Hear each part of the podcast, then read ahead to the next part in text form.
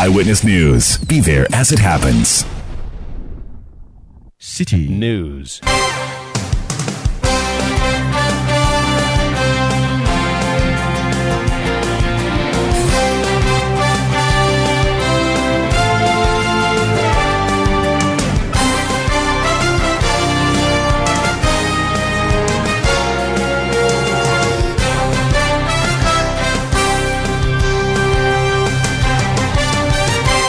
It's 17:30 GMT. This is Eyewitness News on 97.3 Citi FM. I am Umaru Sanda Amadu. Tonight I'm here with Nashika Caesar. And coming up over the next 90 minutes. It does appear that they were given free access to different parts of the that establishment in order to shoot their video. You see, which is probably the worst part of uh, any security breach. American rapper Meek Mill's music video shot in the heart of Ghana's presidential palace causes public outrage with demands for heads to roll over what has been described as a national security breach. Also, coming up, private legal practitioner Martin Kpebu leads hundreds of Ghanaians to bring a class action against government over a decision to include individual bondholders in the debt exchange program. And later on Eyewitness News, one person shot dead at Boma in the Ahafo region over a chieftaincy dispute. Stay with 97.3 Citi FM for more on this and many other stories on Eyewitness News. There's also business, and the latest headline will be Economist Dr. Patrick Sumin calls on government to fast track the debt exchange program as any delays could be detrimental to the economy.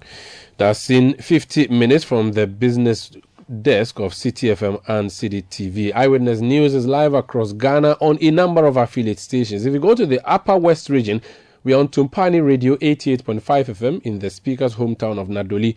We are also in Jirapa on 96.1 FM. If you go to the Upper East region, Rikas 92.1 FM in Bongo Namu is bringing you this broadcast. In the Northern region, we are on North Star Radio 92.1 FM in Tamale. In the Northeast region, we are on Nobia 98.1 FM in Nalerigu. In Western region, on Beach 105.5 FM in Takoradi and Sky Power 93.5 FM also in Takoradi.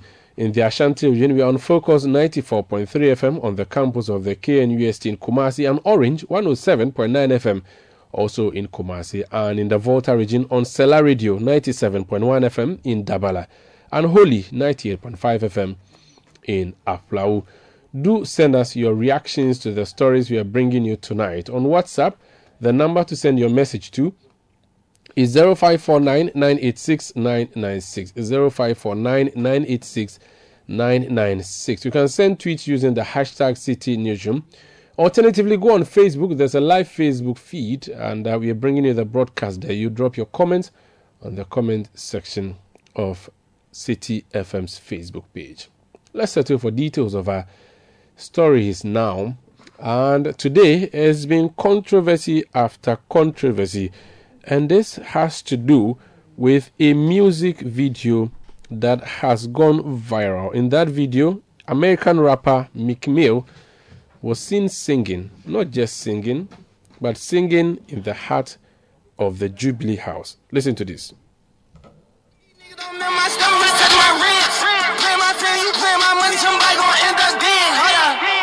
Chill. No, keep one in the head. I give a fuck about what you did. I know that so that's a video that's viral. It's a 47 second video that is um, showing Meek Mill um, in shorts and sneakers in a white t shirt, flanked by his friends and uh, other supporters in the Jubilee House in front of the building and inside where the president meets guests.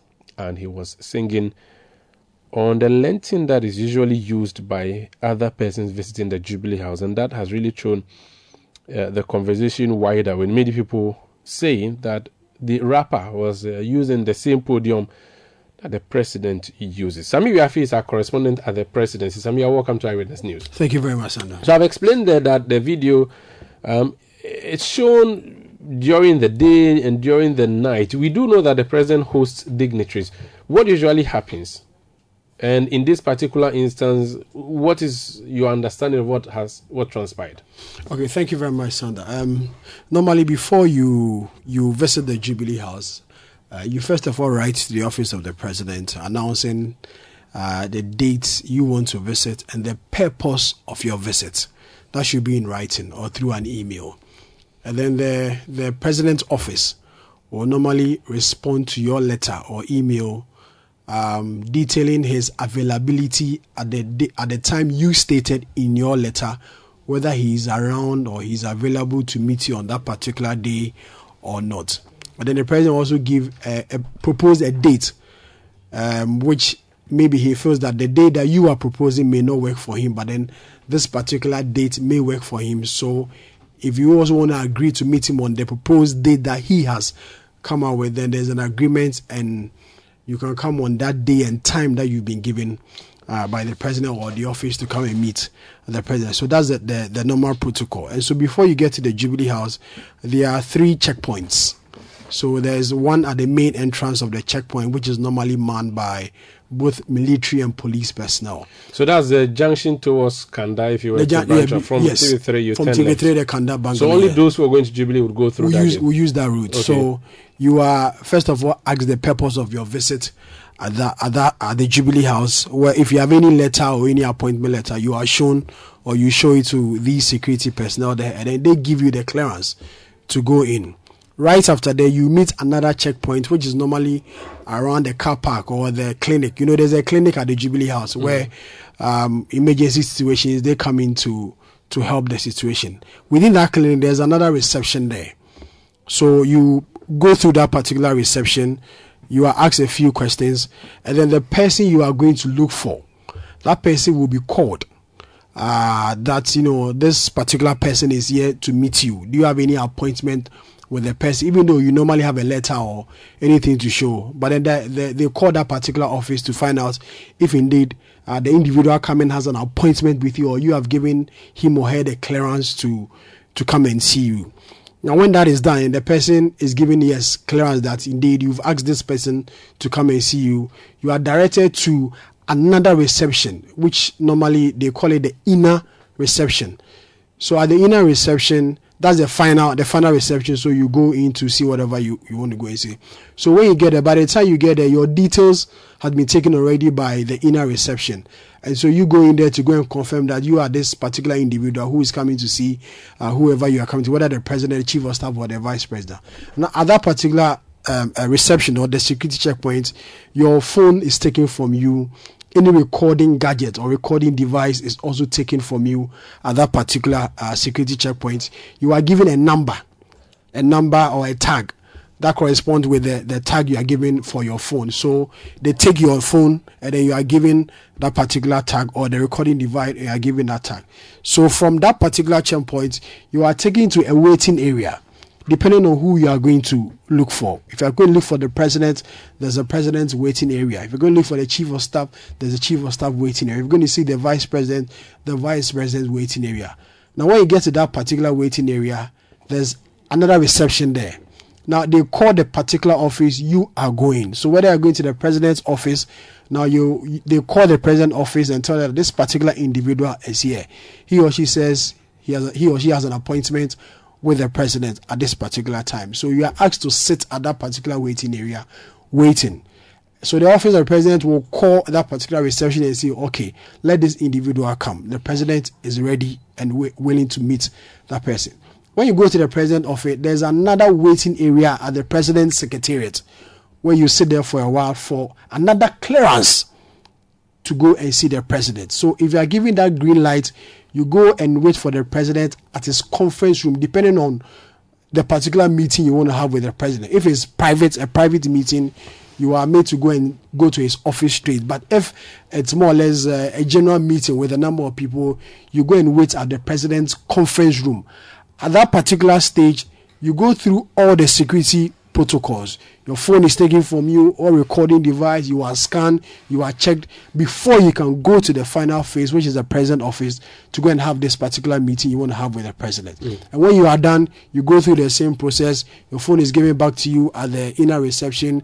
You go to your car park, sit in your car, and then you move out of the. Of So the it's very elaborate and the security is very detailed, which means that no one can slip through a mobile gadget or any recording. Not gadget. at all. But there are exceptions where people are given clearance to go in there with that because the video we saw appears, and people who are experts say that there was even a drone shot in there. We do know that the Jubilee House is a security zone, and around that enclave and the Burma Camp enclave, you can't even fly a drone. So for us to see a video footage, that's if indeed it's a video footage, and also even the video that we saw, it means that there could have been some level of clearance. Otherwise, it cannot happen. I've, I've seen the video. I've watched the 40, 46 seconds uh, full video. You realize that this gentleman was within the premises of the Jubilee House because I've seen a part of the video where he was even at the banquet hall mm-hmm. of the Jubilee. In the Jubilee there's a place we call the banquet hall where, you know, when the president has large gathering, the swearing in of judges, swearing in of ministers, that's a particular hall they use. So I see in the video that this gentleman was at the banquet hall where there was the co- there is the coat of arm. He pointing at the at the coat of arm. Uh, at a point, there's this part of the video that he was standing behind a podium. Uh, that has the presidency. That that particular podium is not the podium the president used. That's more or less like the public podium in quote. So when president has meeting with um, civil society groups or any group of people who are coming to meet the president and it's a large gathering, those are or that is the podium those people use to address the the media there or the press corps who who normally come and cover this particular event. So I, I, I see him standing behind that that podium in the video, and he's within the the the walkway in the in the video. I see The him also the corridor, the walkway of of, of the Jubilee House. Um, I, I saw that video as well, and then the the the the how Front- do I the it? the frontage? frontage Of the main Ju- building. of the main building, the Jubilee House So the side that faces Christ the King. that Christ the King that uh, the ceremonial gate that gate is not always open it's, it's open for particular people when other dignitaries are, are coming in to see the president so i see short of that particular and for now sanda i am only unable to confirm as to how um, that particular video how it was shot whether it was a mobile phone video or a, a normal camera video who gave him access to use uh, a phone within these places i've mentioned for now i'm unable to say i understand that there's going to be a meeting tomorrow where uh, these things are going to be reviewed and uh, decisions will be taken with regards to this So for now, there's not been any action. Jubilee House has not issued a statement, no response officially. But we've seen, offi- we have seen uh, presidential, um, not presidential, but party members who are on social media put up lots of defenses, including the fact that uh, the the podium or lantern that was used is not the one that the president uses, and so on. So there are various defenses coming up, but we don't have an official defense o- official communication is not in there i'm told uh, tomorrow there's going to be a meeting where a decision will be taken on this particular matter Very well. Thank you so much. Uh, that's Sami Yafi. He's our correspondent at the presidency. This is Eyewitness News on 97.3 Citi FM. Now, the action has been described as a security breach. There are even calls for heads to roll regards to Koku Anyidoho. When we come back, we'll hear about that and um, a few other people who understand the workings of the Jubilee House and why what happened happened. Eyewitness News. Be there as it happens. Let your voice be heard on Eyewitness News on Facebook at facebook.com forward slash city97.3, Twitter at twitter.com forward slash city973, and Instagram at instagram.com forward slash city973 with the hashtag Eyewitness News. You're welcome back to Eyewitness News on 97.3 Citi FM. The story we are looking at tonight is that uh, video that was shot in the Jubilee House by American rapper Meek Mill, which has got tongues wagging and outrage on social media from Ghanaians. There are reactions to this particular development. Nashika, tell us more. A security analyst, Colonel Festus Aboagye, retired, has called on the head of the security detail at the presidency to render an apology for allowing the shooting of a music video at the Jubilee House by American rapper Meek Mill. Speaking on the Citi Breakfast Show, security analyst said the presidency shouldn't be used for such purposes. the president should spend his time very usefully in order to resolve the serious challenges that we have than to meet um, artists like uh, this, this gentleman who went there with his group.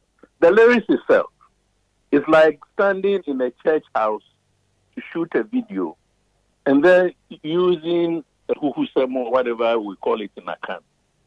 You know, vulgar language. Vulgar language, yes.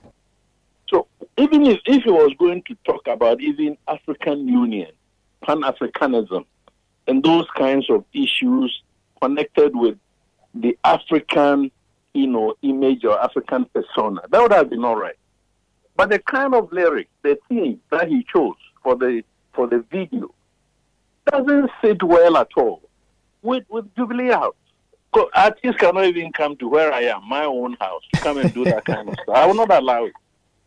In this country, given the nature of our politics, we don't accept blame and responsibility. When we have done something wrong, there is part of our nature, especially the political elite, who don't know how to say we are sorry or I'm sorry.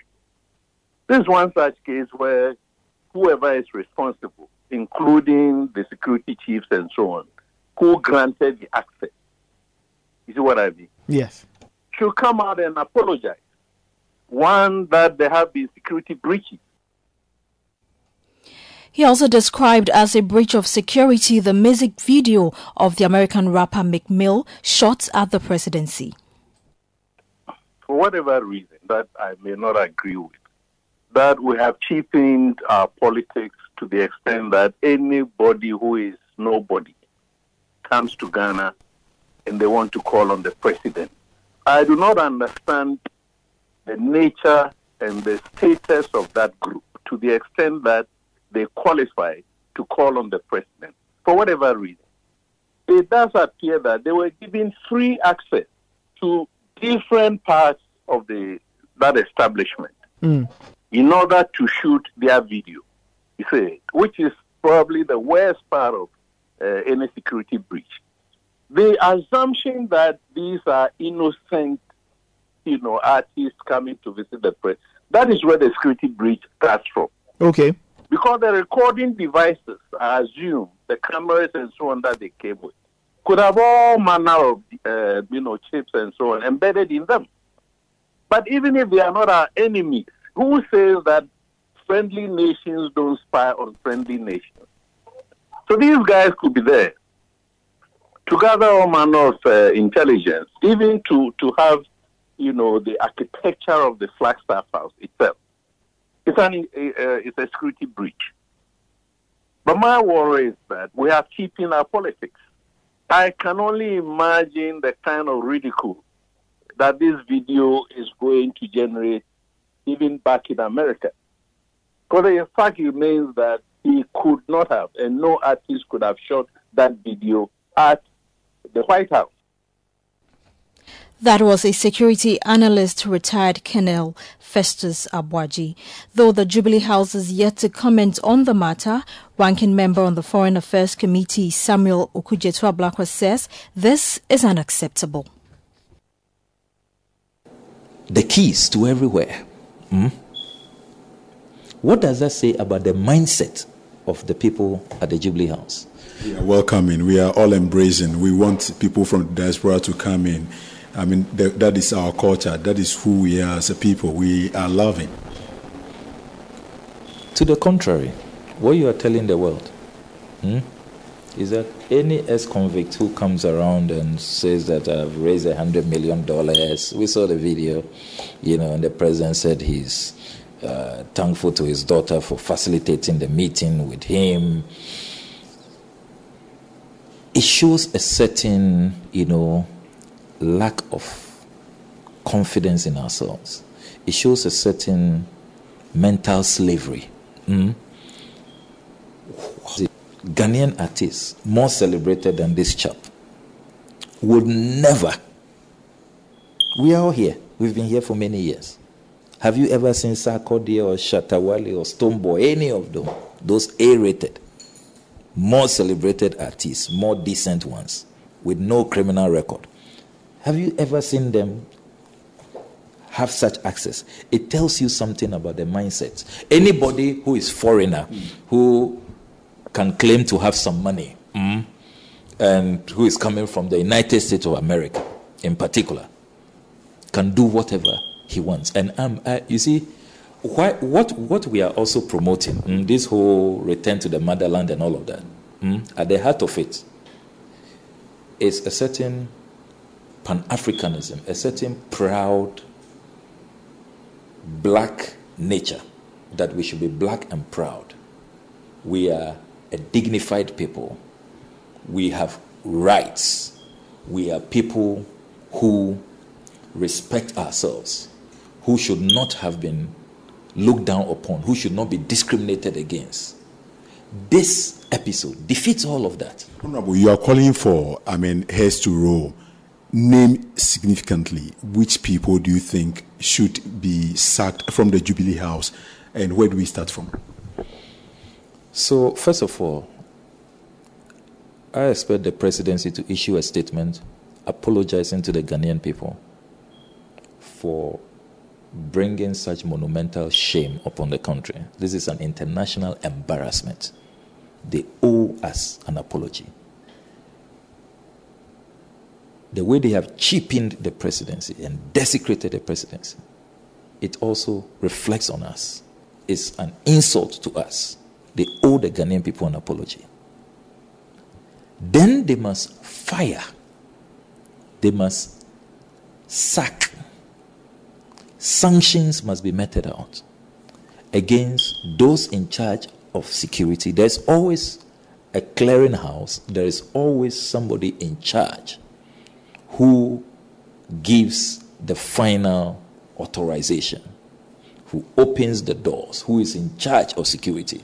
All of those people in the chain of command who have brought this monumental disgrace upon our country must be shown the exit. And if it doesn't happen, uh, obviously they can choose to communicate to the Ghanaian people or not. And obviously nothing happens.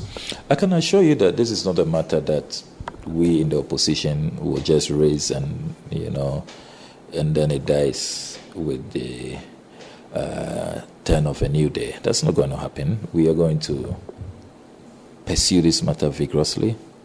We will continue to demand answers as a house with constitutional mandate of oversight we will pursue this matter and insist that sanctions do apply, remedial action is taken. Because, as I told you earlier, what they are doing is not just desecration, it's not just embarrassing our country, but it's also posing a security risk to even successive.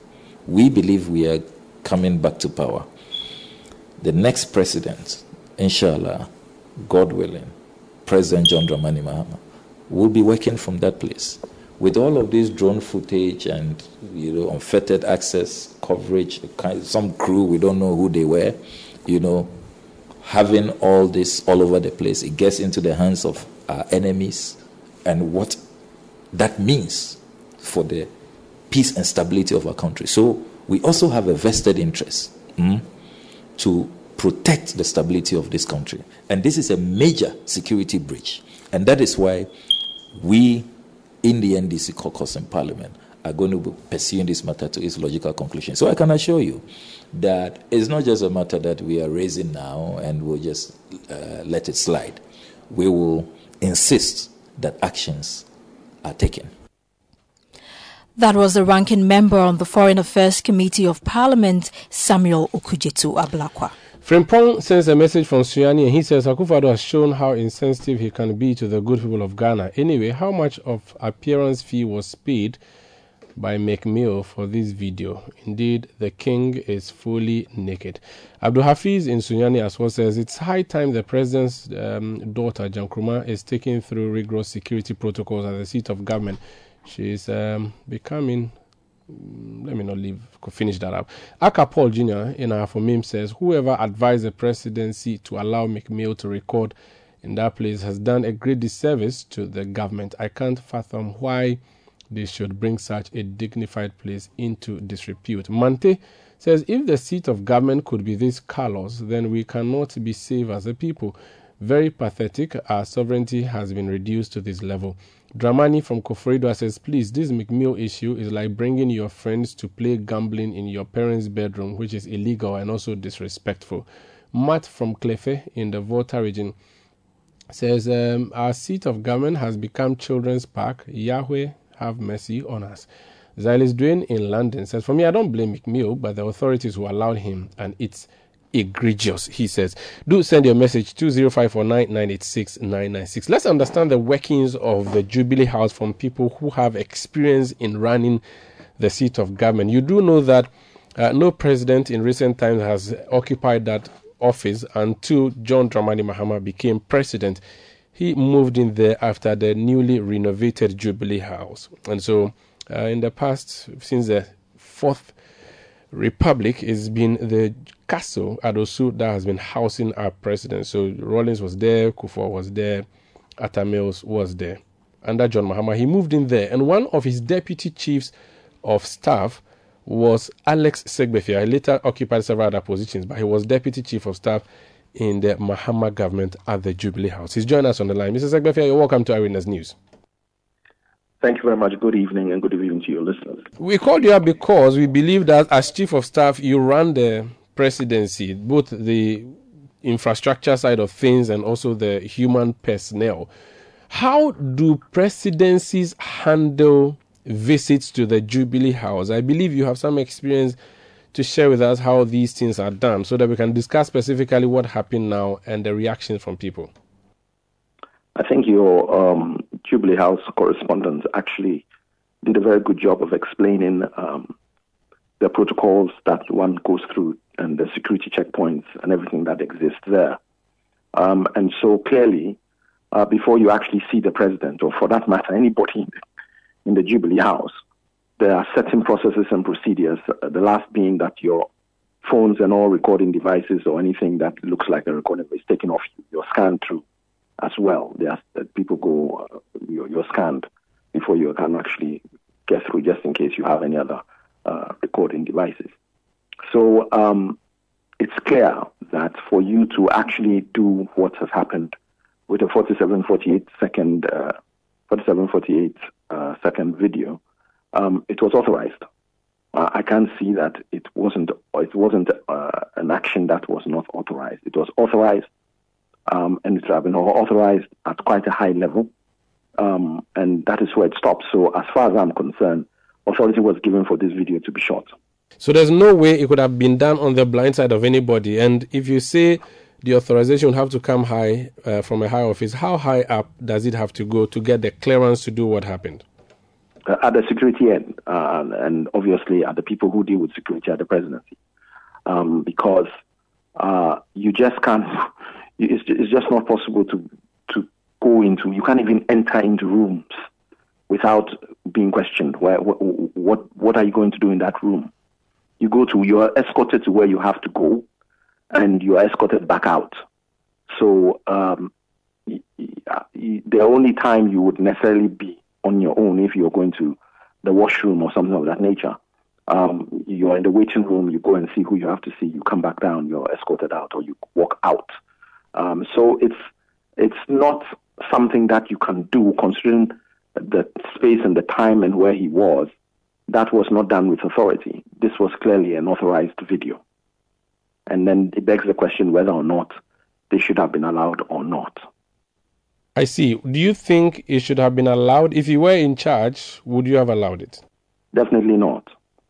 Um, you, you, you, you have to look at a lot of factors before you can even consider whether this should be done. And all of the factors go against a videotape of this nature uh, being done. I have no problem with people trying to see the president or visiting the president especially since we are championing uh, the homecoming, etc. And I think that uh, meeting people or people visiting the president is, is fine, it's laudable, uh, and encourages people who then come to Ghana and invest. Shooting a video of a music nature, a musical video, is a different matter altogether in the heart or the seat of government. And I dare say that it's, uh, for me, it's unacceptable shouldn't have been done. Um, it shouldn't have been allowed. And uh, for whatever reasons, it shouldn't have taken place. Uh, it's uh, the security uh, gentleman made uh, um, a very good point because um, the lyrics also create a problem. Um, and with rappers, uh, they say all manner of things, Uh, he can even change his lyrics when, when, he's on your premises. So you have to be uh, extra careful and cautious when you want to even allow such a. But I wouldn't. I, I don't think you should have been allowed at all. Going to see the president, going to Jubilee House. something. I mean, I heard him saying that it's not acceptable. Even that, yes, that can be argued, but I would say that no, that is of itself not a problem. Um, I don't have a problem with it per se. I think that anything that will encourage uh, people to come uh, and, and see where the president or the president, that is fine. But there's also the other factor of the timing. And when Ghanaians are going through what they are going through at the moment, it's almost as if the government of the day haven't come to terms with the reality of the situation they are in.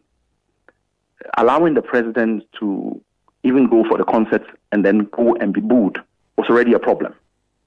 And that involved foreign artists as well. So before you did this, you should have had the experience of that coming through. And therefore, the security should have known that in the current climate in Ghana, when people are looking at government to show examples of certain things and show that they are empathizing with us, this would not be acceptable in any shape, form, or fashion. Even in the best form, even if we were in good times, it wouldn't be acceptable. How much more now? So I'm not surprised at the backlash. Under what circumstances would you reject, you know, a proposal to have someone visit the Jubilee House? Can anybody and everybody visit the president? And can no. they make such requests? And under what conditions can you say no to a person? Considering that the president is championing this uh, return agenda beyond the return agenda, Clearly, he should not be the one to be seen to be sacking, quote and unquote, an international artist. No, I mean, you can meet him, but there are, there are meeting rooms in the Jubilee House, and he, the president meets all sorts of people, um, individuals, societies, chiefs, different walks of life, all go to the Jubilee House. And there, there are official photographers who take photographs there, and people are given access to it. So it is not he meets the press. You know, he meets the press as well. So it's and he meets them at Jubilee House. So meeting people is not the issue. The issue is where they are met and who and at what level they are met. So if the president is going to meet uh, people, I have no problem with it, as I've said. And it is his judgment call as to who he meets or who he doesn't. Um, let, let me put it this way. Muhammad Ali, had he been alive, he still rest in peace, came and he said he wants to meet the president you wouldn't necessarily say because he was an ex-convict, because he was jailed for not going to war, but he was on a different level. You would still allow him to meet the president. The question is, is this rapper big enough to warrant the meeting with the president? I don't know. I don't, I don't know much about him. I don't know him as an individual, and I don't listen to his music. So it would be wrong for, for me to prejudge him or pre-assess whether at his level he can meet the president or not. But I think you have to assess each and every person on his credentials and who he is before you give access to the president of Ghana, notwithstanding that he's actually promoting. If he had met a number of them in, term, terms of uh, eight, five, ten uh, artists had come and they were all going to be performing, and therefore they came together to meet with him, that is different.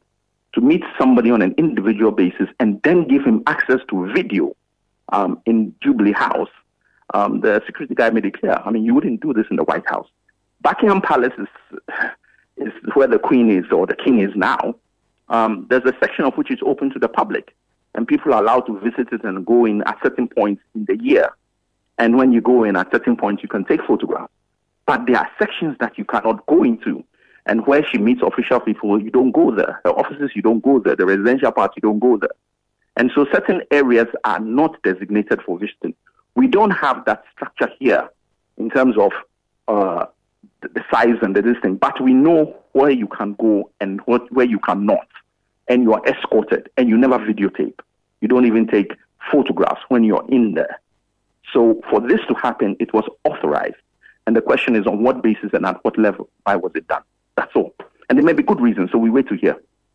Let's leave it here. Thank you so much for speaking to us.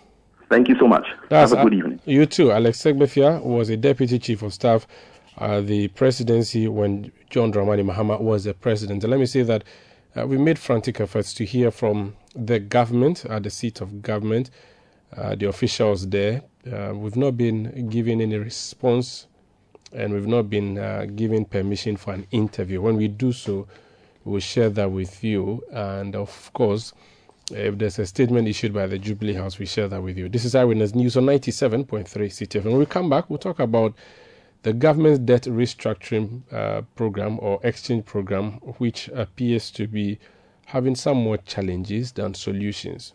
Don't go away. Eyewitness News. Be there as it happens. Let your voice be heard on Eyewitness News on Facebook at facebook.com forward slash citi97.3, Twitter at twitter.com forward slash citi973, and Instagram at instagram.com forward slash citi973 with the hashtag Eyewitness News. You're welcome back. Now let's do some other stories.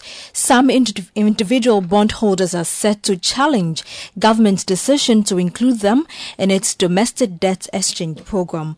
Government in December last year announced a domestic debt exchange program in a bid to mitigate an economic crisis as part of the 3 billion dollars loan package being sought from the International Monetary Fund IMF after exempting individual bondholders. Government subsequently announced that individual bondholders would now be invited to participate in the program despite being exempted initially. Lawyer for these individuals Martin Kpebu tells Citi News. Government must find alternative ways to deal with its issues. I tell you Anybody who tells you that we need this 8 billion to be able to get the uh, support from the IMF is lying to you. That would be a barefaced lie. Let me repeat.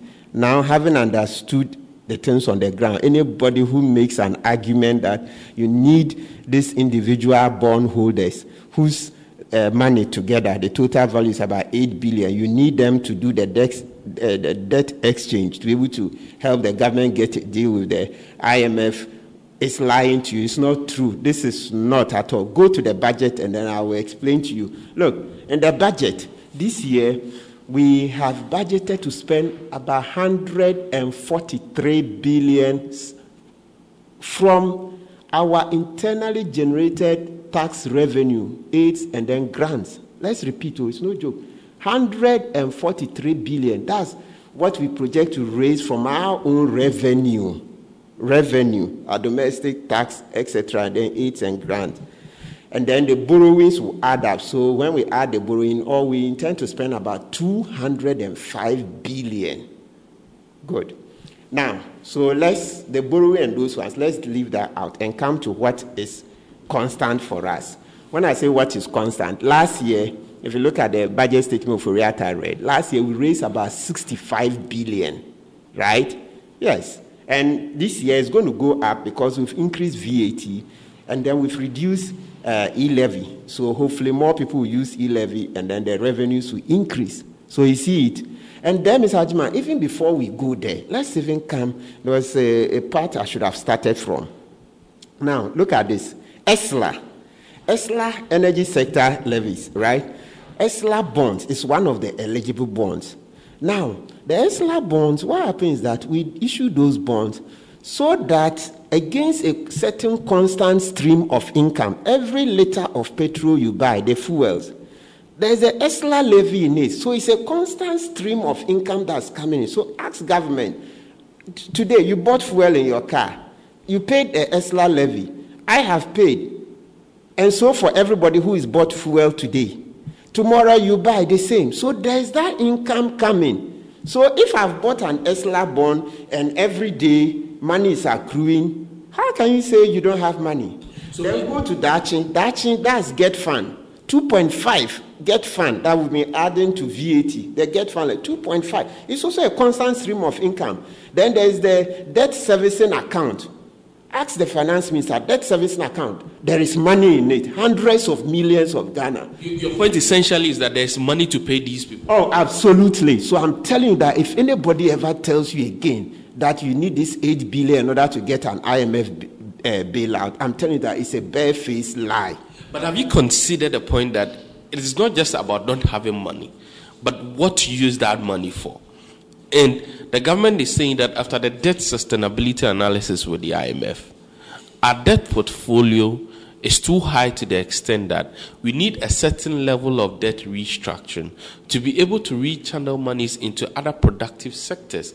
Reason some of the people the government owe will have to bear with the government to be able to produce in other areas, and when we get to a certain point, you repay those loans. Have you looked at that part of the argument? Absolutely. I've looked at it and it doesn't cut master. It doesn't cut master. We've had six years. Look, what did the president say? He said when he came into office, just 18 months, he would change the Gaggisberg economy. And he's been at it, kukwasa, kukwasa, sir. He didn't do anything. It's now that he's going to change. Please, sorry. Sorry. But, but, but, but even if we, if, if we agree that they have, if, if we agree that they have not changed, but I think that this is a matter of fact that should be considered. That even if you have the money, the, that money shouldn't be used for the payment of debt asset now, at least considering our situation. And this is one that, at least to a large extent, the IMF agrees with. Not at all. That's not. I don't understand the IMF to be saying that. When you read the budget, 2023 budget, the finance minister said the budget is to reset the economy and resetting the economy on seven pillars. Seven. When you check the budget statement, one of them, I'm very interested in this one, that they want to protect the poor and vulnerable. Protecting the poor and vulnerable is one of the seven pillars in resetting the economy. They are going to increase payment to LEAP, LEAP beneficiaries, people who are poor and the rest. So if a, a student has put his money in bonds, he's expecting to take interest and pay school fees, pay his uh, get uh, lecture notes, those things, right? You say you will not pay him. You are taking that money. You are going to double leap uh, this the money paid to leap beneficiaries. It's in the budget and all that. How? How can you rob Peter to pay Paul? How can you rob Peter to pay Paul? That's not acceptable. But one of the pillars is also to ensure that debt sustainability. Yes, yes. And so, if you do that, it means that you must look at it holistically. No rational analysis will lead you to a conclusion that take money from your citizens. Don't forget, we are just coming on the back of the suffering we suffered in 2022. Businesses have collapsed. Businesses have collapsed. People have died. People are not able to buy medicines and all that. And then 2023, you want to do this again. Why? Will be a double slap. Martin Kpebu is lawyer for some individual bondholders who are challenging government's decision to include them in its domestic debt exchange program. In that interview with Citi News' Hansen Ajiman. Away from that, one person has been reportedly shot dead at Boma in the Tano North municipality of the Ahafo region following a chieftaincy dispute in the community. Several others sustained injuries and are receiving treatment at various health facilities. There is heavy military presence in the community as the Ahafo Regional Security Council is currently in an emergency meeting. A youth leader in Boma, Isaac Ajebwatin, in an interview with Citi News called for calm. We had an unfortunate incident of uh, one of the youth who has been gunned down uh, as a result of what is going on. And the crux of what is going on is that the, the Dormaahene is trying to install a chief in Boma, and this has led to all this. Without going to the nitty gritty, um, it is painful and pathetic at this time to, to, to see what has happened. So we appeal to the youth that they should let calm prevail. You know, there are laws in Ghana, and uh, we, we, we don't want anybody to take the law into their own hands and then do what they, they don't have to do. Um, I know the security presence is huge, and so we thought that uh, everything was under control.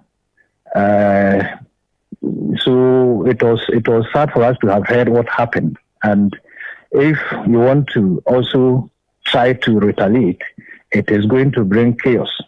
So for now, what I can say to the youth is that yes, calm, calm. We should allow calm to prevail, allow the police and the security personnel around to do their own work. And I know that in the course of time, the laws or the law of Ghana will take its own course.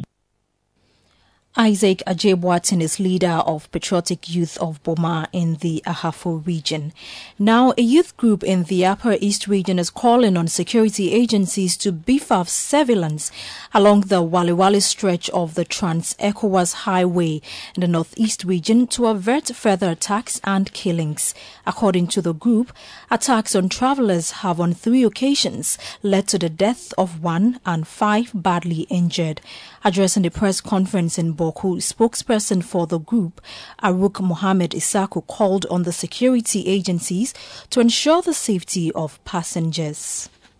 We applaud them for their tireless effort, their sleepless night they do in ensuring that there is peace. In fact, they are looking for lasting peace in Bawku. We applaud them for that. But for this recent happenings, we got disappointed in the security in the Walwale when they told us that the thing was robbery when it wasn't robbery. Because we know that when robbers are stopping a car and the car failed to stop, they target at the tie. They don't target at the, the windscreen. But this car, no car was targeted. They broke all the windscreens. We still rely on them to ensure that the route becomes safe for every passerby because innocent lives are being lost. The security wake up because a security man could even board a car and could mistakenly be, be, be shot on. So we appeal to the security agencies, those in Bawku, those over there, to bring them to book. Aruk Mohammed Isaku is spokesperson for a youth group in the Upper East region. Moving on, a former energy minister and flag bearer hopeful of the New Patriotic Party, Boakye Agyarko, has cautioned the party hierarchy to be circumspect in selecting date for its primaries. He believes any error in getting the date right may cost the party in the 2024 elections. This follows a statement by the party hierarchy debunking reports that November 2023 have been selected as date for presidential primaries. But in an article, Agyarko noted that the party ought to eschew any practice that will disadvantage any candidate. Here is Mr. Agyarko in an exclusive interview with Citi News' Hansen Ajiman on reasons for the caution. If we, in our wisdom and good judgment, could fix a date for a national election so that this confusion about electoral commissioner setting date to advantage or perceived advantage or disadvantage of one or the other. Why can't we say that NPP, these are our specific dates for electing our officers from polling station, electoral areas, constituency, regional, national, parliamentary, presidential. Why can't we do say that we agitated for the nation? You, you will be an interested party in the presidential primaries, particularly. Is there is there any date in mind that you think will be beneficial to all? I don't think there is. Look, if you are entering a race, prepare yourself. If they say tomorrow, be ready. If they say December 6th, be ready. It is right now, it is our constitution that determines. That power is put in the hands of our national council. So I look up to the national council, and it shouldn't be whether it is that we shouldn't think about what favors an individual. No, we should think about our circumstances and what will be good for us collectively. In this world, when we make choices, some will gain, some will lose. That is the nature of decision making. Right? So it is it, it doesn't it doesn't rest with me or lay in my province to think of oh this date is beneficial. No. Whenever National Council says ready, we, we go ready. Finally, uh, so, so this is to suggest that for your team, you are ready for any date that will be selected by the National Council. Look, once you decide to enter a contest, you prepare yourself. If you decide to enter a, a contest and you are hoping that a date, a preferential date beneficial to you will be will be set or that you can manipulate a preferential date beneficial to you, then you are not a serious contestant. You don't understand the essence of a contest. It does not lie in the province of anybody who is a contestant to set the date and time of contest. It is set by a regulatory body, and you, as a contestant, accept or must what the regulatory body puts forth as the program, and then you you you, you join. If you feel that look, the date given doesn't suit you, you drop out of the contest. That was the NPP flag bearer hopeful Boakye Agyarko in an interview with Citi News' Hansen Ajiman. Still on the NPP, the national executive body of the party has called on the Member of Parliament for Bibiani Anhwiaso Bekwai, Bekwai in the Western North region, Alfred Obeng-Boateng, to suspend plans to lead a demonstration against the Municipal Assembly. According to the NPP constituency chairman for the area, the MP threatened to remove the names of party executives from the album if they refuse to come out to protest. Speaking to Citi News, the constituency chairman Kwame Asamoah said the intervention of the party's national executive body has restored calm in the party.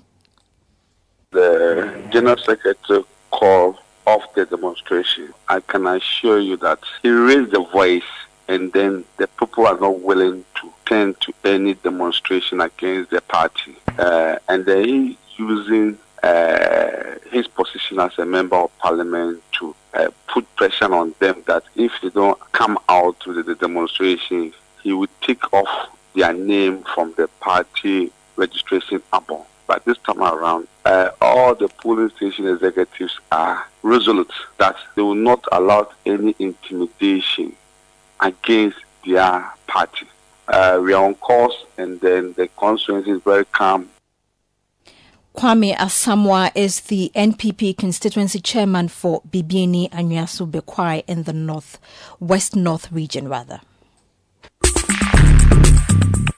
Let your voice be heard on Eyewitness News on Facebook at facebook.com forward slash citi 97.3, Twitter at twitter.com forward slash citi 973, and Instagram at instagram.com forward slash citi 973 with the hashtag Eyewitness News.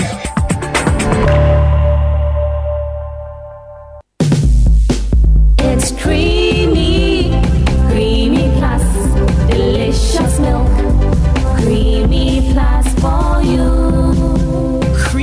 Plus is a delightfully delicious option whenever and wherever the occasion calls for milk. For your quick meals on the go or quality time at the dining table, jazz up your favorite gari soakings, mashed kenkey, cereals, and all hot and cold beverages with a creamy, protein rich, healthy option of milk. Creamy Plus evaporated milk with vegetable fat is all you need to stay on the go. Creamy Plus evaporated milk is now available in a shop near you. For bulk purchases, please contact Les Farm Distributors at Medina Ritz Junction on 0501 682 522 or Grace has found us at Akoko Photo Dansoman on 0245 162 747. Creamy plus. Creamy Plus evaporated milk. This message has been vetted and approved by the FDA.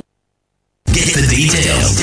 Every significant financial transaction, every market movement, and all the policies that affect your business. Citi Business News. Be informed. Time now for Citi Business News on Eyewitness News brought to you by First National Bank and powered by citibusinessnews.com. My name is Nashika Caesar. Let's settle for the details. An economist, Dr. Patrick Asuming, says that it is crucial for government to fast track the debt exchange program as further delays would be detrimental to the economy. The International Monetary Fund IMF agreed to a $3 billion bailout to Ghana to get the country's debt under control and restore financial stability. The Bank of Ghana is expected to hold its first monetary policy committee meeting for 2023 from January 24 to Friday, January 27 to discuss Ghana's high inflation rate, which stands at over 50%. Speaking to Citi Business News, Dr. Asuming said the debt exchange program must be finalized on time because further delays could spell doom for the local currency. It is important to understand that the cedi's recent recovery is not necessarily due to any uh, substantive uh, policy change that the government has done. It's because we announced that we are going to the IMF and it appears that we are making progress. And then some of the sentiments that were running against the cedi turned around. But in terms of what the government can do, the shorter term things, we have to make sure that the debt exchange discussion is concluded soon and there are no uh, delays and uh, we'll be able to get the approval for from the IMF board so that we can start the program. Once we start the program and we are making good progress, we see that the cedi should, you know, avoid massive depreciation. But don't forget that usually in the first quarter, the cedi is under pressure. So even with these things, we could still see the cedi being under pressure. So in the short term, that's pretty much making sure that we do, we complete the negotiations on the debt exchange, and then we get the IMF deal finally approved, and then we get going.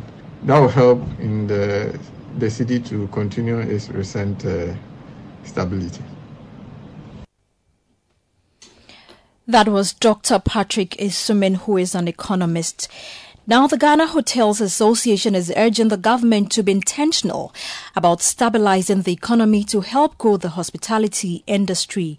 The local currency has since December experienced some steadiness after sharply depreciation and selling at about 16 Ghana cedis to a dollar. Speaking to Citi Business News, President of the association, Dr. Edward Akanyamike, believes that ensuring the cedi remains stable against the dollar will, among others, ensure that the gains made by hoteliers during the Yuletide is sustained throughout the year. We are hoping that the gains made by the appreciation of the cedi, which in itself is not very stable now, and then also the uh, lowering of the fuel prices will begin to have a positive impact on prices because as we speak, we still are having to deal with some uh, high cost of the things that we use. Okay, so we are hoping that uh, with January in here and with some of the traders looking at the figures that they are dealing with, they'll be able to reduce the prices for us. Because so far it's still at the level that uh, we're complaining about. So until those begin to play in, that's where we'll begin to see the positive impact. And so we will just plead that uh, whatever the government is doing to to stabilize the economy with regards to the inflation, with regards to the fuel prices, and then also the exchange rate, will, will they will continue to do that, uh, so that we'll have some stability in the uh, business environment. That was the president of the Ghana Hotels Association, Dr. Edward Akanyamike. Now, the Liquefied Petroleum Gas LPG Marketed Association of Ghana have stated that the prices of LPG will be reduced if the cedi gains strength against the US dollar. The cost of petrol and diesel went down by about 8% at the pumps beginning of last week. However, that of LPG remained the same despite the commodity falling on the world market and also the Ghana cedi improving against the US dollar. Speaking to Citi Business News, the Vice President of the Liquefied Petroleum Gas Marketers Association of Ghana, Gabriel Kumi, assured that consumers, he assured consumers that they will buy LPG at cheaper rates if the local currency performs well against all the major trading currencies. When you visit the pump, we expect that you should be buying your LPG at between uh, 12 to 12.5 Ghana cedis per kilo from the 15, 15.5 Ghana cedis we used to buy. Uh, we've been buying over the past uh, two weeks or one month. So we expect that to reflect from the pump. At the pump, if you go to if, you're a consumer, you go to any pump and it's still being sold at the 15, 14 cedis, have the courage to question that the prices must come down. And uh, we want to use this to appeal to all our members. To, as a matter of urgency, things are tough. Consumers are really having having a tough purchasing the LPG. We appeal to all our members across the country to ensure that this price reduction reflects in the pump immediately. Because if it were to be an increase, I think by, by, by now all of us would have would have would have would have increased it. So once there is a reduction, uh, what is good for the geese is good for the gander as well. Gabriel Kumi is the Vice President of the Liquefied Petroleum Marketers Association of Ghana.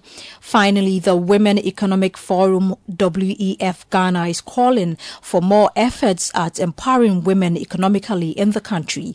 This, the forum believes, will help women actively contribute to Ghana's development. Speaking to the media on the sidelines of her appointment as the new president of Women Economic Forum, Elsie Apau called on government and civil society to make the conscious effort at promoting women economic empowerment agenda to ensure a self-sustaining country.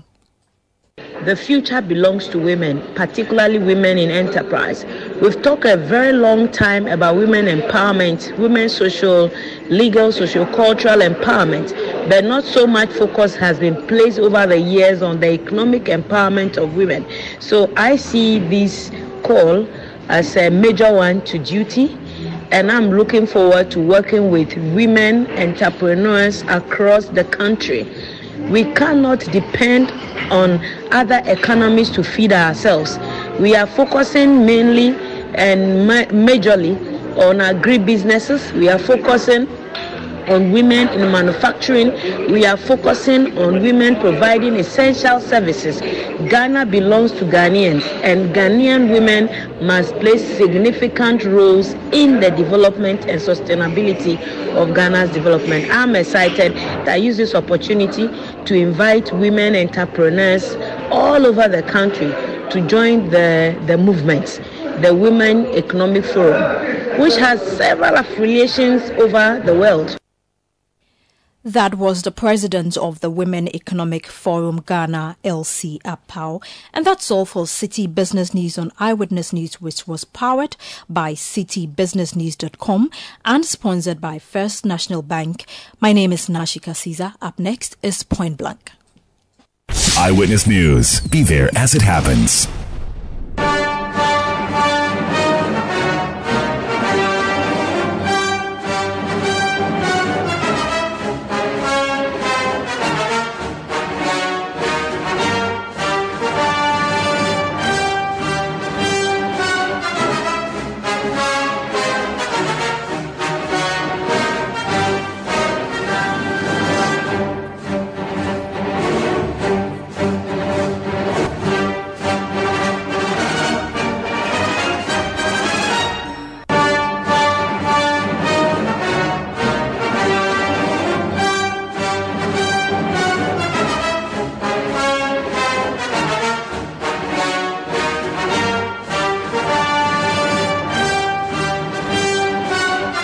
This is Point Blank on Eyewitness News. My name is Umaru Sanda Amadou. Tonight on Point Blank,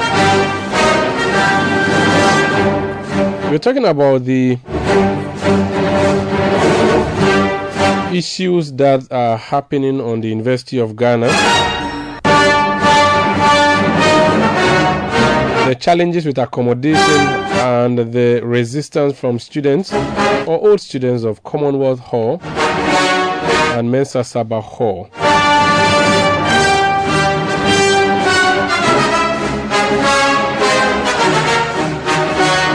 The university authorities had given a directive, the students would not listen.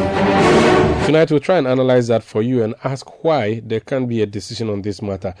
Andy Akwitia is a former presiding member of Commonwealth Hall.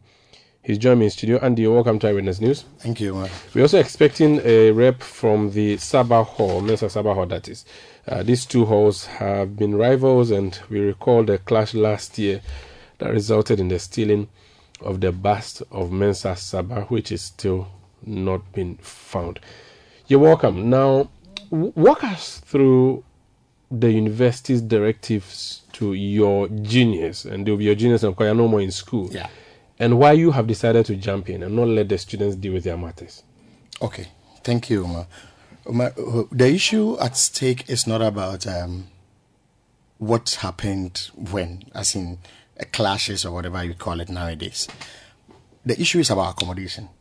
20 years ago, when I went to school, the issue of accommodation problems were there. So then it's obvious that there are accommodation problems. So the problem is that why can't we f- try fixing the accommodation problem for the students for the past 20 years? I'm sure we go to school for them to teach us how to solve problems in various institutions. So if we have a problem of accommodation, why can't we fix it?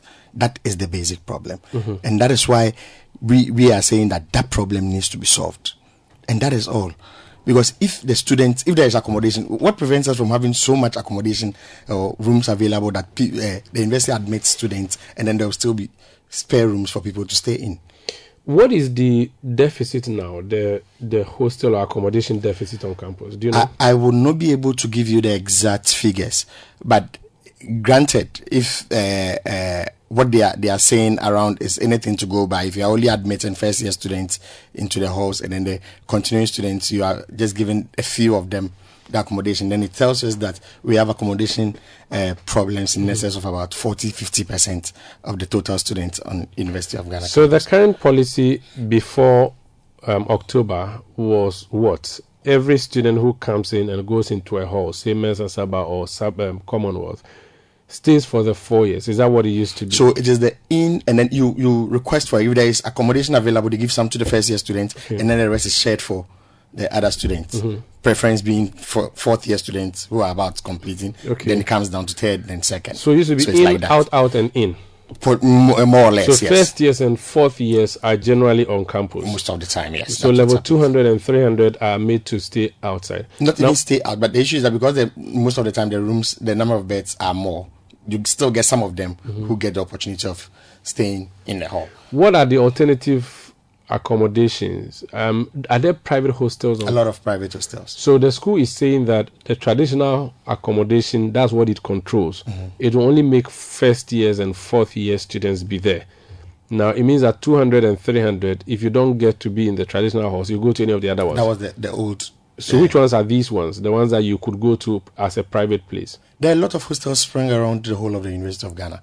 on the campus. No, outside campus. On campus, they have a few ones, the Ivandis and all those, Bunny and Those all ones are private. They are all private uh, universities. They they have a name the, they've put them under, I think, uh, under University of Ghana. Is it a, is that a UGL? Something, something, yes. What about the is it ish they call it the international the international students. Th- those are other hostels. Those are all um, I, I'll call it residential facilities that are on campus. But all these are not giving us the numbers that we are looking for.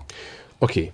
Now my my my confusion is why is Sarbah and Commonwealth the two halls being talked about in this issue? Is it because of the recent clash or because the school wants to maintain the traditional halls in a certain manner? And if that's the case, then you are not the only two traditional halls. Okay. So then the policy is about Sarbah and Commonwealth. The, the policy that has come out there. It's not for traditional halls. No, it's not for all traditional halls. They are saying that the male students for Sarbah Mhm. would stay out, and then Commonwealth they are going to have only first year students in there. The issue is this: um, we feel that the university is run with they have their own uh, policies that they run the university with, okay, and then the university, even the accreditation board, they are not going to give you the accreditation if you are not running the, the university with students. So the students are part of the the uh, process. The, every process that you do, the students are supposed to be part of it. The issue is that the university went for residential board meeting, a residential whatever meeting. When they went there, Commonwealth was not represented, and Commonwealth was supposed to be represented. And then at, at the end of the day, you come out with a policy that is affecting Commonwealth directly. That aside, uh, uh, Umaru, the issue is that the, the students are supposed to, for instance, a child comes from Walewale and comes in as a first year student. Then you're giving that, that child accommodation for first year. There is nobody there to guide the child throughout the, the stay in the first year. When you come to you go to anywhere the first year, you don't know anything. You are you are guided by somebody, and that is where you meet people, you start your networking and all those things. And then the issue about the universities giving even people internship letters to go out there to go and study in various institutions shows that you want the children, the, the new students or the students on campus to learn the traditions of various institutions. So then why are you saying that you are going to put first years into one uh, hall without uh, uh, anybody for them to look up to? Are there no hall executives who run these halls? What they are talking about now is that it's only first year students that are going to be there. And as we speak now, the hall executive have all, be suspended. And that is another matter. Yeah, but that's a different issue. But I'm just saying But that- what we are saying is that they are saying that with the first years coming in, there will be no hall executives. Because you can only be a hall executive when you're in the third year. Mhm. So now it's only first year students that are coming in. Are we going to say that we are But now? fourth year students will be there too. No, the policy is saying that only first year students are going to come into the hall. But they have also said that fourth No, return. fourth year students are not coming. For both Sarbah and Commonwealth. For both Sarbah and Commonwealth. But for Sarbah, you are saying that no male is even going to even be in the first year. Is that the case? No, the male students, the first year student males are supposed to be in the hall in Sarbah. For Sarbah, For, okay. for, for Sarbah, yeah. But for Commonwealth, that is where my, my problem is. Commonwealth, they are taking only first year students and then uh, first year graduate students. All right. Does it mean then that they will be having more first year students in your place because a place that used to occupy uh, take two levels is now going to take only one, which means they could bring students from other halls to come and be in Commonwealth, uh, all as first year students. So basically, what is going to happen is that every student that goes on in there is going to be a Commonwealth student. Okay. First year. Mhm. So that one they will take more. Yeah, definitely. right. Why do you have to be there to give them tutelage? They are, the the university has structures. If I mean the suspension of the executive notwithstanding, there could have been executives that will give them the tutelage, the guidance that they need. What about the other idea that if you stayed around and taught them, you teach them quote and unquote wayward ways? Then that means the university is teaching us wayward ways.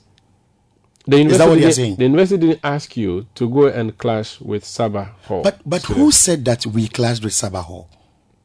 Has the university been able to prove that one Commonwealth student was part of the clash that happened there? That issue happened in August, and as we speak now, the report has not been out. Meanwhile, you are going about taking all decisions. Who said that Commonwealth students were there? Moreover, the thing did not happen on the University. Uh, it didn't happen in Commonwealth Hall. It happened on the University of Ghana campus, and on the University of Ghana campus, the only person you can hold responsible is the dean of students. So why why why are you on Commonwealth? The- All we are seeing is that there, it's a deliberate attempt to break student activism, and that is not the way to go. There, there have been so many ways that this has happened the previous years, and I'm surprised that this time around it is so funny because every step of the way you go around it, and then you are making mistakes, and you're still doing it. Why do you think you are being targeted? And I'm referring to Commonwealth Hall. If you haven't done what you, you've been accused of, if you are innocent, as no, why have you been mentioned in this? Why is it not just Sarbah? the issue the issue is not about um, why have you been mentioned. The issue is about the killing of student activism, and activism starts from Commonwealth Hall. It is from Commonwealth Hall that NUGS came out. Everything that goes on about students' activism starts from Commonwealth Hall. So then let us break that front. If we break that front, we have the, the students at our and call. What's the interest of the school in doing that? Oh, Omar, if they want to push any policy, they can just go ahead and push it because nobody's going to stand up against them. So they want the students to be docile. Exactly. And you want to radicalize the students. No, we are not radicalizing them. That's the opposite. No, we are not radicalizing them. The students have the rights to uh, to everything, right? To association. As we speak now, they don't have the, even the rights to meet. Yeah, I'm going to ask you about that. But so right now, you want level 200s to be there, or 300s, or 400s? What Which we are saying is that just like we want the accommodation problem to be solved.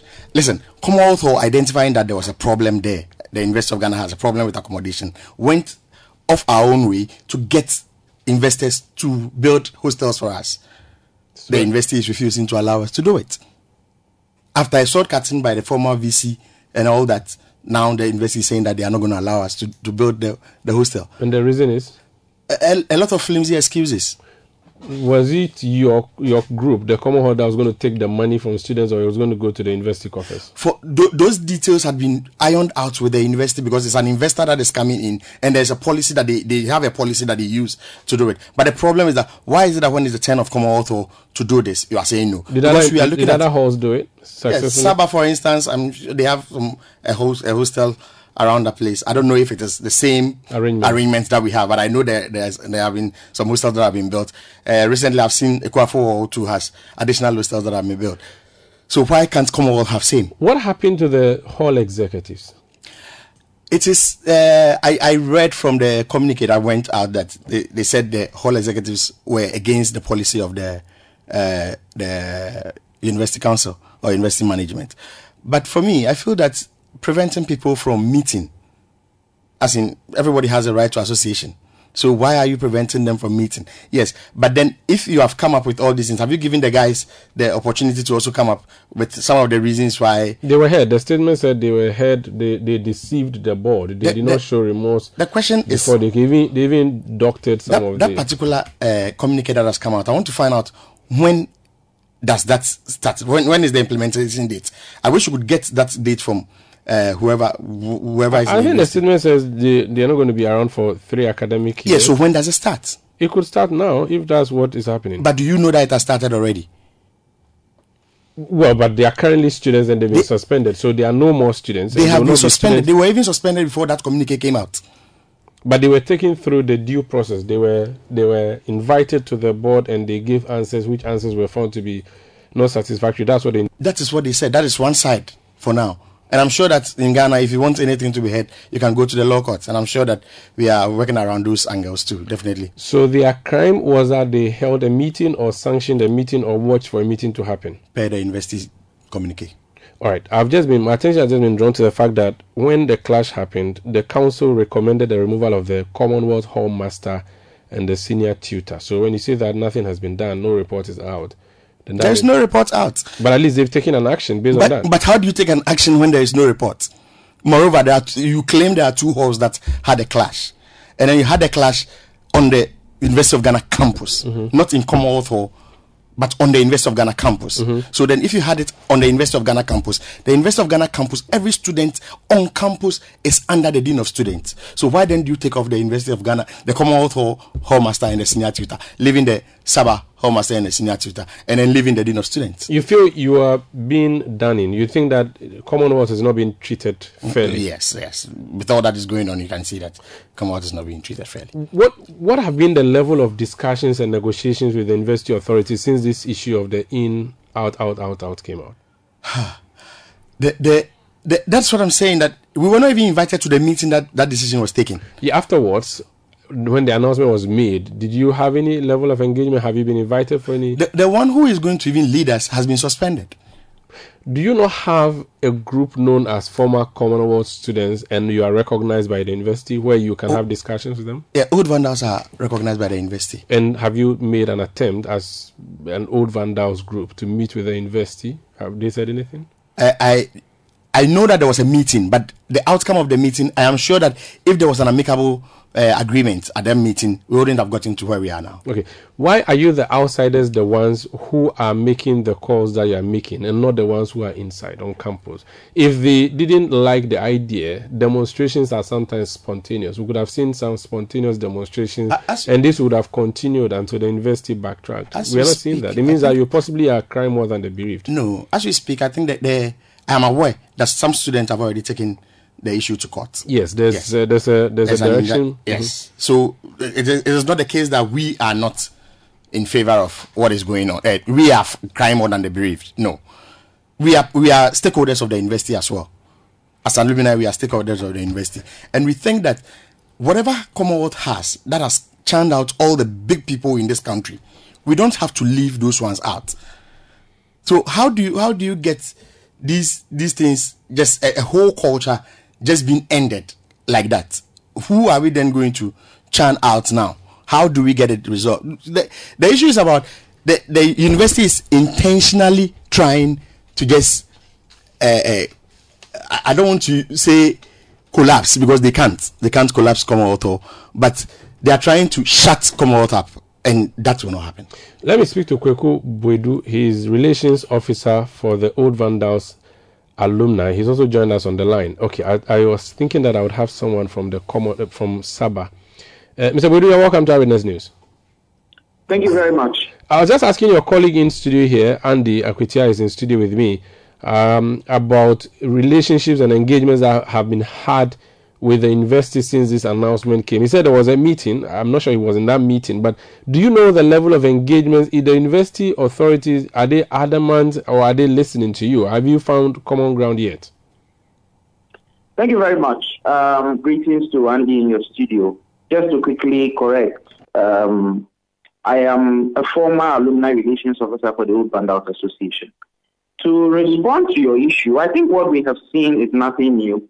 The University of Ghana has consistently, precedent after precedent, shown that it is quite retrogressive when it comes to issues of student organization, issues of student leadership, and that it fails to see the critical connection between student organizations and leadership and national leadership. But I think that point is very, very critical.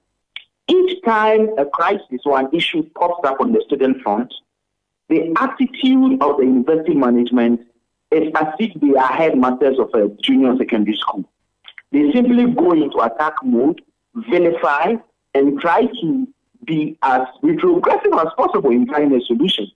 First of all, the issues that happen on the university campus in relation to commercial are nothing new. Everywhere in Ghanaian society, and indeed in non-human societies, conflicts do come up here and there.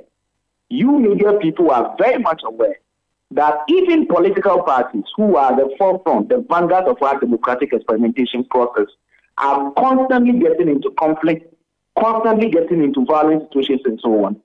The process for resolving it is number one, establishing through evidence and investigation those that are culpable, and number two, applying the appropriate sanctions. That is all.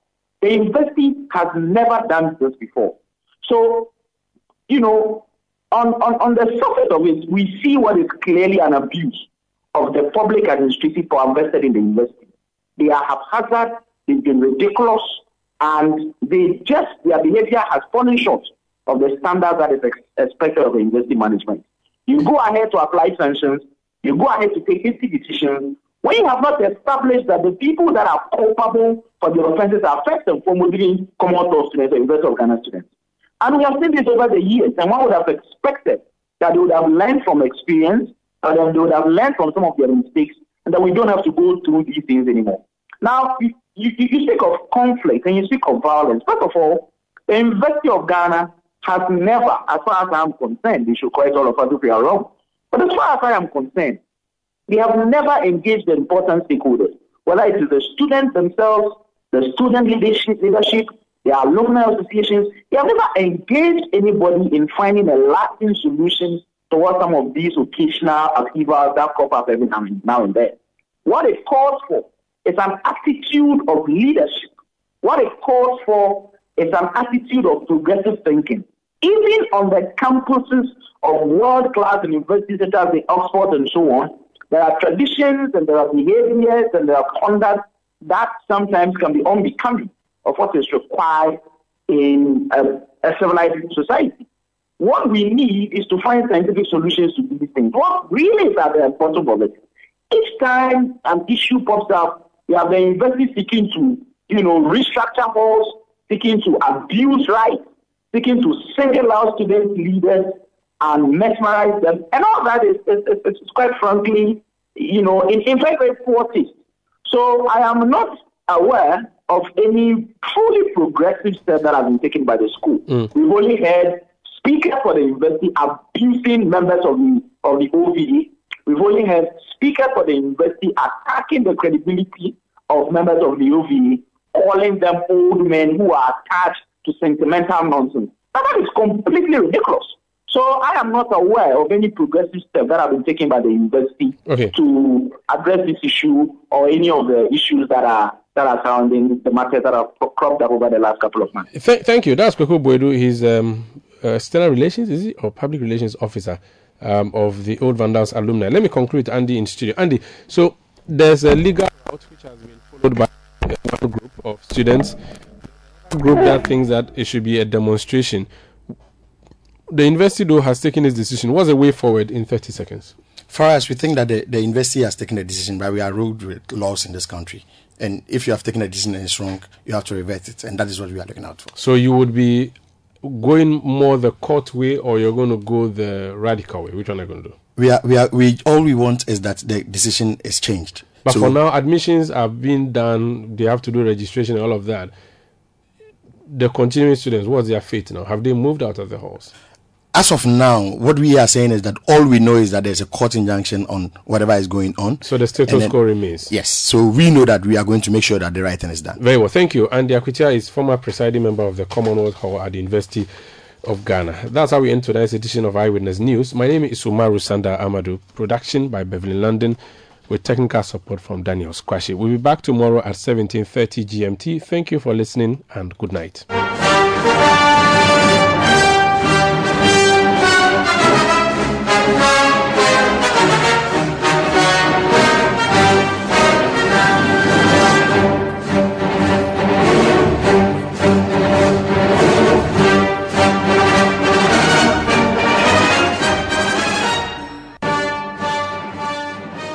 Citi News. We speak first. Reach our hotline on 0302 224959 and get interactive on Facebook, Citi 97.3 FM, and on Twitter at Citi 973.